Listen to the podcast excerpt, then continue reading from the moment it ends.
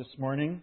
2 Thessalonians chapter 2 says, Concerning the coming of our Lord Jesus Christ and our being gathered to him, we ask you, brothers and sisters, not to become easily unsettled or alarmed by the teaching allegedly from us, whether by a prophecy or by word of mouth or by letter, asserting that the day of the Lord has already come. Don't let anyone deceive you in any way, for that day will not come until the rebellion occurs and the man of lawlessness is revealed, the man doomed to destruction. He will oppose and will exalt himself over everything that is called God or is worshipped, so that he sets himself up in God's temple, proclaiming himself to be God. Don't you remember that when I was with you, I used to tell you these things? And now you know what is holding him back, so that he may be revealed at the proper time. For the secret power of lawlessness is already at work. Holds it back, will continue to do so till he is taken out of the way. And, when, and then the lawless one will be revealed, whom the Lord Jesus will overthrow with the breath of his mouth and will destroy by the splendor of his coming. The coming of the lawless one will be in accordance with how Satan works. He will use all sorts of displays of power through signs and wonders that serve the lie, and all the ways that wickedness deceives those who are perishing. They perish because they refuse to love the truth and so be saved. For this reason, God sends them a powerful delusion so that they will believe the lie, and so that all will be condemned who have not believed the truth but have delighted in wickedness. But we ought always to thank God for you, brothers and sisters loved by the Lord, because God chose you as firstfruits to be saved through the sanctifying work of the Spirit and through belief in the truth. He called you to this through our gospel that you might share in the glory of our Lord Jesus Christ. So then, brothers and sisters, stand firm and hold fast to the teachings we passed on to you, whether by word of mouth or by letter. May our Lord Jesus Christ Himself and God our Father, who loved us and by His grace gave us eternal encouragement and good hope, encourage your hearts and strengthen you in every good deed and word. May the Lord bless the reading of His word. We're looking today at standing firm in the truth we can all get blown away. I've just got a little video here for Jackson to show us, just to show how we can be moved and blown. We're in Grand Etang, Nova Scotia. This is home of Les Suêtes winds. Southeasterlies, they're more easterly right now. Gusting uh, about 170 kilometers per hour. You can't quite look the wind in the face because your face gets sandblasted. Oh. Yeah, you know, it's it's, it's very much the only storm I can uh, compare this to is hurricanes.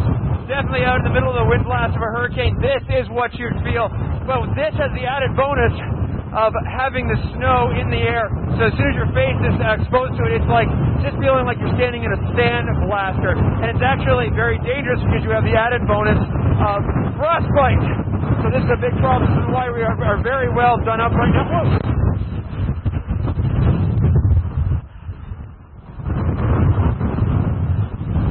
No, we're fine. One thing I noticed too, Mark, is that it's actually, I don't know if it's sunny, not quite, but the sky is getting brighter. And we thought that. The precipitation is easing up, but the winds are getting stronger. So we got a couple more hours of this before things settle down. Back to you.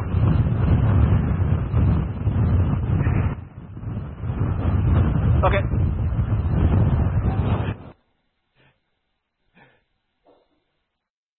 So the weather reporters sometimes have it hard. Um, but storms of all kinds come into our lives.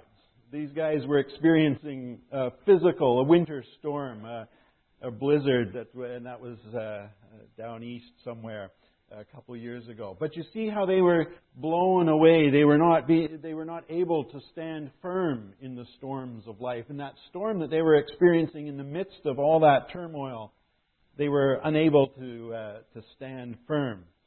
And yet, this is what Paul is encouraging all of us through this word in, uh, in the book of Second Thessalonians to stand firm, to keep that firm foundation, to be able to stand solidly and to hold on. Because storms come into all of our lives. We all have problems at times. We all have difficulties and challenges. Health issues crop up. We face a the loss of a job. financial disaster comes along, sometimes out of our control. I'm sure some of you here remember economic downturns in 2001 and 2008, where uh, through no fault of your own, you found yourself all of a sudden with uh, maybe a little bit or significantly less resources than you thought you had a few days ago. Sometimes the storms that come into our life come because of our own decisions, our own bad decisions that we made. Sometimes they come because of outside influences on us, trying to move us in a certain direction, and it's not uh, a healthy or a good one. Sometimes things happen to us that are totally out of our control. I don't know if you heard this week, there was a, an Argentinian mountain climber uh, up in the Yukon climbing, climbing Mount Logan, and she was a very experienced mountain climber, and it's not a particularly difficult climb. And so it should have been, she was climbing on her own. It should have been fine. I don't know if you heard this story. There was an earthquake. And all of a sudden, the landscape around her changed, and she didn't know what was stable, what was unstable, what land was stable, what, what rock formations now were stable, what uh, snow formations were stable, and so she just uh, made camp because she felt she was in a safe place, and she because it was totally out of her control. So she found herself stuck on Mount Logan, really with no way out, and just waiting for the weather to clear so someone could come and rescue her. So sometimes we find ourselves in those kinds of storms through no fault of our own, through outside uh, actions, we find ourselves in times of trouble. And so Paul is talking about a specific situation here in uh, Second Thessalonians. And we see that says they were easily deceived. That the believers of the church in Thessalonica were easily deceived. They weren't uh, they weren't paying attention, perhaps. They became uh, unsettled, he says. They were easily unsettled or alarmed by some words that came along. And someone was reporting to them something that caused them this uh, to be, to feel, have this settled feeling, to be uh, this uncertainty, to feel this alarm. The specific issue here that, uh, that they were talking about, and they were wrestling with, was the second coming of Christ.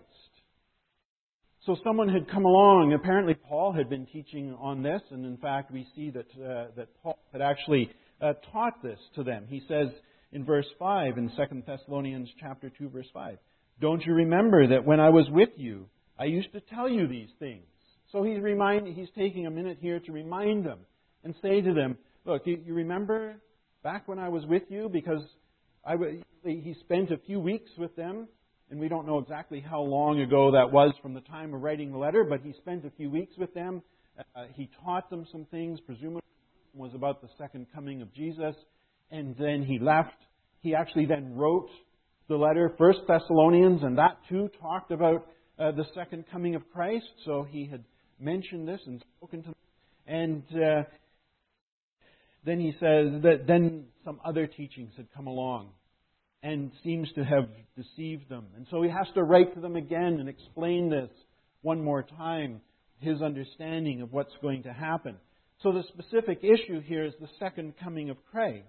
The early church expected this was going to happen any day now. They were there and they were expecting that any day we could have Jesus could come back and this would all wrap up. All of life would, would wrap up. They were to, so they had talked about it. Paul had talked about it when he was there. He had written about it in his first letter. Apparently, he had heard back from them something in between. The, after he wrote the first letter, somehow he had received some communication from them. There was still some concern, and so he writes them again to uh, uh, to try and uh, counter this false teaching that had come in among them. We don't know exactly what that source was. He he just says, um, uh, not to become so uneasily unsettled or alarmed by some prophecy, report, or letter supposedly to have come from us. So it's not even clear in Paul's mind exactly what happened there, whether it was someone else had wrote a letter or there was some teaching. Paul doesn't know, but somehow uh, somebody had come uh, to them claiming to be Paul and giving this false teaching. And they were deceived by that. We don't have the same concern uh, for the second coming today, but there are other issues that come along uh, that we may find ourselves in similar situation.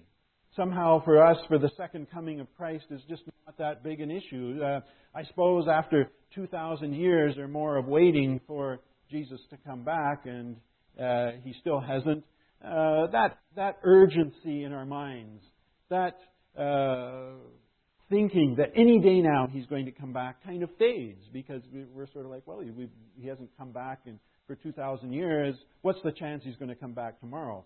Uh, we don't we don't know, and so it kind of fades. But there are other things that maybe we wrestle with that we need to be cautious that we don't fall into that same uh, sense of being deceived. By, we need to follow and hold on to the teaching that we have. But in this discussion, just to, to, to talk about it, in this, in this discussion of the second coming of Christ, there's a couple of main questions. The first question is who is this man of lawlessness that he uh, mentions a number of times here? He talks about this, uh, uh, this man of lawlessness come, and this man uh, will come. Uh, this man is doomed to destruction, and he gives some of the ideas that will go along with that at that time. It's probably this man of lawlessness is probably the same person that uh, the apostle John refers to in his letters, and he refers to him as the Antichrist, which is probably a term we're more familiar with. The descriptions and the actions and the behavior of the Antichrist and the man the, of lawlessness seem to be uh, the same. So they're pointing to the same person, even though we uh, might be using two different terms. Paul is using man of lawlessness, John is using Antichrist. We don't need to look for two people, but just understand that's one person. And the word Antichrist perhaps is a word that's easier for us to understand. He's Antichrist. So he is against Christ. So everything that Christ is for, the Antichrist is going to be against. The Christ brings life. The Antichrist brings death and destruction. The Christ brings hope. The Antichrist brings despair.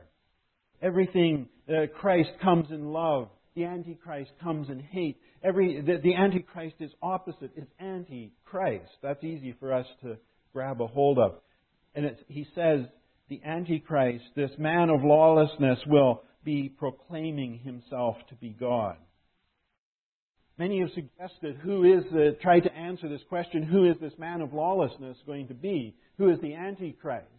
There's been all sorts of interesting suggestions over the years. One interesting one going back to 1689, a group of Baptists gathered in London, and that was before our branch of, of Baptists were formed. But years ago, in 1689, group, a group of Baptists gathered together in London, England, came up with a very long confession of faith. And in one small part of that confession of faith, it identifies the Antichrist as the Pope of the Roman Catholic Church. And that comes up from time to time, and probably every time a Pope uh, a new pope comes along, people say, oh, this is the Antichrist. Interestingly, many have uh, suggest pretty much every president of the United States that has come along is the Antichrist, and we're looking for him. Those of us with, who are a little bit older and longer memories may remember Mikhail Gorbachev, the whatever president of Russia or the Soviet Union at the time. And for a long time, he was going to be Antichrist uh, for those of us with long memories as well. Henry Kissinger. Anybody remember Henry Kissinger? There's a few of us older people. Remember, if you're, if you're a history buff, you know Henry Kissinger. He was the Secretary of State for a while. He was the Antichrist. Hitler was supposed to be the Antichrist. So all of these suggestions are for who is the Antichrist, and of course, none of them seem to exactly fit. So we're left with the question, who is this man of lawlessness, lawlessness the Antichrist, and I'm not going to tell you who he is because I don't know. But you can see the kind of things that he does. And so we know that, we know at least that much about him. The second question is when is he going to come? Paul gives us all kinds of signs that go along with him and the things that will happen how he's going to oppose, exalt himself over everything that is called God, set himself up in God's temple. He's going to proclaim he is God. There's all kinds of things going to happen. Uh, there's um, rebellion, opposing God, claiming to be God, counterfeit miracles, all sorts of evil things happening. Uh, and it's helpful to look and to say, well, these are the signs of the Antichrist coming, but still we don't uh, we don't really know. And again, there's lots of speculation about when this Antichrist is going to come, and there have been throughout the the millennial since millennium since this time of this passage was written. There's all kinds of suggestions. You can even go on Wikipedia and look at uh, they have a page called Predictions and Claims for the Second Coming of Christ. There's a Wikipedia page and it lists a whole bunch of projections that people have made in the past uh, of when uh, the Antichrist, the man of lawlessness, is going to come. And of course, none of them uh, happened. But then there's a section there that goes on and describes one in the future. So there's people still trying to predict when the man of lawlessness comes. I think we might do better just to heed and listen to the words of Jesus. He tells us, No one knows about that day or hour, not even the angels in heaven nor the Son, but only the Father. Only the Father knows. It's pointless, I think, for us to even try and, and, and ask that question. There is no answer. We can look for the signs, and we will know it, I think, for sure when we see it, but trying to predict that day, that's something that only our Father in heaven knows. So instead of spending our time and energy trying to answer that question, we would do better just to serve Him every day with the gifts and abilities and the time and the opportunities that God gives us than trying to dream of when this man of lawlessness is coming. But these were questions uh, that were there, that are, that are still with us today. And in search for those answers, sometimes uh, they can, uh, we can be deceived. And so here is a specific situation where the church was, uh, was deceived as they're looking for answers. This is teaching specifically about the second coming, but we always need to be careful. In any question that we have, we need to hold on to the Word of God and say, what does it say? If there's conflict between things that we're hearing and the, what the Bible has to say, we need to be careful so that we are not deceived along the way as well, the way the church at Thessalonica was. We're, no, we're not any smarter or godly or wiser than those believers in that day. So we shouldn't think that we won't fall into those traps because we may uh, well fall into those very same things that the church in Thessalonica did. So it's a little bit of a warning to us, just to be careful, because they were deceived, and we can be too. The second point Paul makes here as he's uh, talking to them about an, an early uh, about the, the earlier teaching, he makes uh, another point to them as he's as he's reminding them of an early teaching, and he says, "The truth leads to life." Paul tells us that people perish because they don't love the truth. We see that in verse 10. Paul says, and in every sort of evil that deceives those who are perishing. They perish because they refuse to love the truth and so be saved. They refuse to love the truth and so be saved. If they love the truth, they would embrace it with all of their heart, with all of their uh, soul and all of their strength and all of their mind. They would hold on to it and they would experience eternal life through that truth. If you miss out on the truth, you're going to miss out on eternal life. So that deception that had occurred may have serious consequences because it was leading the people away from the truth. It wasn't leading them to the truth. And so that is something that we need to take seriously. What is uh, that, that are, are the things that we're listening to? Are they deceiving us? Are they leading us to the truth, to life, or are they leading us away?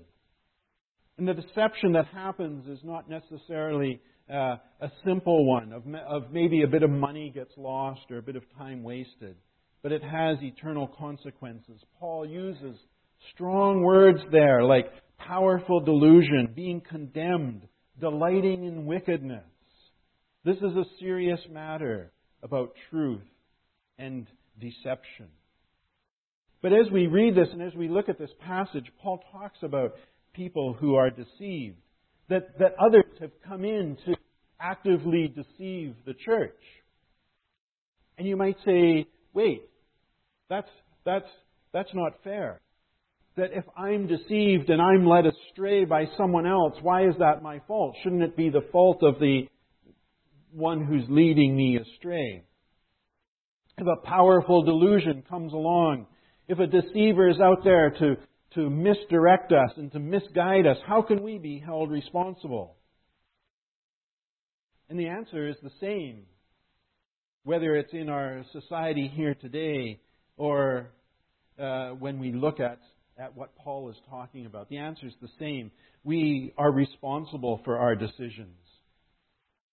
If we go, if we make a mistake and we go into a, uh, and we're led astray, we go into a court of law and, and they say, well, you know, it's his fault. He told me to do it. The judge will say, okay, that might be a factor, but it's still your responsibility. You're responsible for your actions. And it's the same with God. He's saying, you know, even if you, even if there is someone who deceives you, you are still responsible. You need to make sure that, that you actively filter those influences and factors in life because ultimately we will be responsible for the decisions we make. This is a hard reality of life that we face. And that truth leads us to life, though. If we follow that truth, it will lead us to life. If we're not deceived, we will be, have that eternal life. We'll hold on to that. Sometimes we need a bit of encouragement and help, though. And I think that's one of the things that we can do in community. As we reach out, we help each other to not be deceived. This is, this is community. This is part of what we do as a community as we come together and we look for truth together. And we have that courage to say to someone else that we know, as we see perhaps them being deceived, we say, wait a minute, are you sure you're on the right track? I have a couple of mentors who I meet with regularly, and they're great guys, and they are more than willing to say to me, Gilbert, you're making a mistake. You shouldn't be doing that. They can be that firm, straight with me, that they can say, look, you're on a bad track. You need to rethink that decision. And that's great that you have that we have those sorts of people in our lives. And the Bible talks about this in Ecclesiastes chapter 4 verse 12. It says, though one may be overpowered, two can defend themselves. A cord of three strands is not easily broken. In Philippians 2 verses 3 and 4, Paul says, do nothing out of selfish ambition or vain conceit, but in humility consider others better than yourselves. Each of you should look not only to your own interests, but also to the interests of others. And in Galatians 6, 1 and 2, Paul says, if, any, if someone is caught in a sin, you who live by the Spirit should restore that person gently. But watch yourself, or you also may be tempted. Carry each other's burdens, and in this way you will fulfill the law of Christ. So this is part of what we should be doing as community, is helping one another to find that truth, to be walking in the truth. It's an individual responsibility that each one of us have, but a strong community helping to support and encourage one another in a positive way can help us all to find that truth. Now, there's a good question to be asked there. What is the truth? That's a great question, and that's one for another sermon. Uh, but again, we can go to Jesus, and he says, I am the way, the truth, and the light. No one comes to the Father except through me. Jesus is the truth that we're looking for, the truth that leads to life. Jesus is that life giving truth. Then the third thing we see here is that encouragement that Paul gives to stand firm in the truth. So after we have, have recognized that we can be deceived and acknowledge that there is truth and that's what we need to be looking for in our lives, then we need to stand firm. Not like those guys in the video that were being blown about by the wind and the storm, but we stand firm and hold fast to that truth that's been passed on to us. We don't have Paul here to help us, but we have his words. And He encourages us to stand firm in that truth. We have the Holy Spirit living in us. The Holy Spirit is there to help us. We often don't talk much about the, the Holy Spirit. Um, right. Okay, funny happened there. Um, we don't talk much about the Holy Spirit, but the, we have the Holy Spirit in us, and the Holy Spirit helps us. And in John chapter 16, verse 13, it says, When He, the Spirit of truth, comes, He will guide you in all truth. So it's the work of the Spirit to guide us into truth. And then we stand firm. Once we have that, then that truth, then we stand firm. And yet it isn't easy to stand firm in the truth. Paul tells the church in Ephesus that the people have different gifts to be building up the body of Christ. Ultimately, so that the body can become mature, can be grown and strong. And he says, attain the full measure of Christ. And then in verse 14, he says, then we will no longer be tossed back and forth by the waves and blown here and there by every wind of teaching and by the cunningness and craftiness of men in their deceitful scheming. So it's not just the church at Thessalonica that faced this, but the church at Ephesus as well that faced this kind of problem. And Paul says, no, you need to grow up and be mature in the faith, attain the full measure of Christ, and that helps us stand and not be blown about by winds of doctrine. And sometimes it's outside teachers that blow us off course. These ones who come along and he talks about the cunningness and craftiness of men in their deceitful scheming. So it's those false teachers that can blow us off course. Sometimes, though, we're our own worst enemies. Sometimes we actually lead ourselves astray. There can be outside forces, but even in our own minds, we can be led astray. We can uh, follow our own desires. So Paul writes to his disciple Timothy, and he warns him in, in 2 Timothy chapter 2, verses uh, chapter 4, verses 3 and 4. He says, For the time will come when men will not put up with sound doctrines. Instead, to suit their own desires, they will gather around them a great number of teachers to say what their itching ears want to hear. They will turn their ears away from the truth and turn aside to myths. Sometimes we go looking, we want uh, something that's pleasing, a message that's pleasing to our ear. Sometimes it's hard to hear what the Bible has to say. I have a friend who wrote a book that said he wanted to t- entitle it 10 Things I Hate About Jesus. The publisher said, You can't have that as your title of your book. So he changed it. It says, it was basically 10 hard things that Jesus has to say. Jesus has lots of difficult things to say to us. Love your enemies. Care for those who are needy. Be humble. Be kind. Put God first in your life. These are all things that are hard to do. And so we go around looking for other things instead of that. Instead of following what God wants, we follow what our itching ears want to hear. We go looking for someone who will tell us what we want to hear instead of telling us the truth. And so we ourselves, in a way, lead us ourselves astray. And we need to be careful of doing that, or of not doing that. That we are in that danger. So, in the midst of all of that, in the midst of those pressures and influences, we need to be able to stand firm in the truth. And one of the best ways to stand firm in truth is to simply be aware of it. Think about those guys on the video you know, they're aware of the, of the wind that's blowing and they kind of brace themselves and stand in a way that, that, that provides them the support they need to fight the wind. If you think about yourself on a bus, you know, if, the, if you know the bus is going to start moving, you, you grab onto the railings because you know you need to, to hold on. You can be thrown off course, but one of the easy ways to prevent that is to, to be aware that you can be thrown off and then to hold on to that that is true. A few years ago, I had, uh, well, I always have dental work done. I don't have very good teeth. But, uh, but a few years ago, I was having some dental work done. And uh, it was fillings that I had done, I had uh, when I was a teenager, and they had been in for, for a num- number of years. And so they needed to be replaced.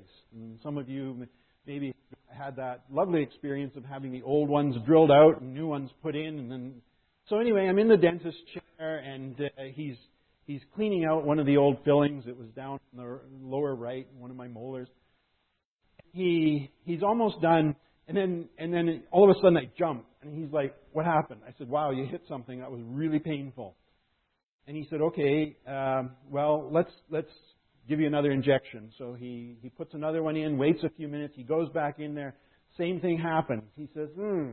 Okay, sometimes there's a nerve that runs across your palate. So let me give you another injection up there to see if we can numb that. So he sticks a needle. Yeah, some of you are grimacing. Sorry about this story. Um, so he sticks a needle up my palate. I think it feels like it's going in my brain, right? Yeah, I don't know if you, you ever had that. So he pumps some anesthetic. Okay, now my whole mouth is numb. I think, okay, it's gotta, it's this has got to do it. So he gets back, same thing. He's like, ooh, that didn't work. So he's so he sits back in his chair and he says, Gilbert, we got a couple of choices here. He says, I can put a temporary filling in. He says, I can't do any more. I don't have time. We, I got other patients. He says, I can put a temporary filling in. You can come back. We can do this under general. He says, or, he says, if you promise you won't bite me, and you think you can handle it, he says, I only need about five or ten seconds in there to clean it out. He says, if you promise not to bite me and you hang on, I can get this thing done while you're here. I said, let's do this. And he, and he says, you promise you won't bite me? And I said, no, I, I won't. And he says, okay, you do whatever you need to do to get ready, and we'll get ready, and I'll tell you. And so I hung on to the to the arms of the chair, and he looked at me again. He said, "You're not going to bite me, right?" I said, "No, no, I think I got it."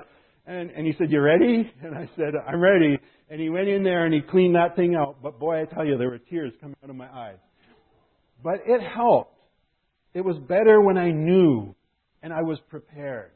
That's the whole point there.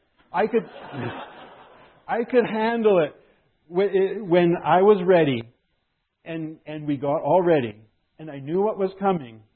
I was, eh, because I was ready, I could put, I could do it. And that's the same in our, in our life and with, a, with, with following Christ. When we're ready for those storms in life, when we acknowledge that they may come along and we're standing firm and we know that they may be there and we're looking for them, we can, we can prepare ourselves. We can be ready. We can be ready for them. So we need to make the effort to stand firm, to look for the truth, and to make sure, make sure that we are aware that we can be, uh, we can be deceived, so that we're looking for those sorts of things so that we can stand firm. We can hold on to the thought that Paul gives to the church at Thessalonica. It's our Lord Jesus Christ and God the Father that gives us encouragement, hope, and strengthening as he ends this passage here. That's the word that he gives to them in all of that. He can give them hope and encouragement and strengthening to stand firm, to do all that. And it comes from Jesus. It comes from God the Father. It's not that we're holding on in our own strength, but we're holding on in the strength that God that, comes from God. God is at work in us, strengthening us so we can hold on. We can stand firm and let nothing move us and nothing deceive us as we go through life. Let's pray. Dear Heavenly Father, we thank you for all you've done for us, and we thank you for the, the wisdom, the strength, and the awareness that we can be deceived. Help us to not be deceived. Help us to stand firm in your truth. And when those forces come, Lord, help us to recognize them and not be deceived. We give ourselves to you. We pray that your Spirit would work in us, giving us strength and guidance every step of the way. We ask in Jesus' name. Amen.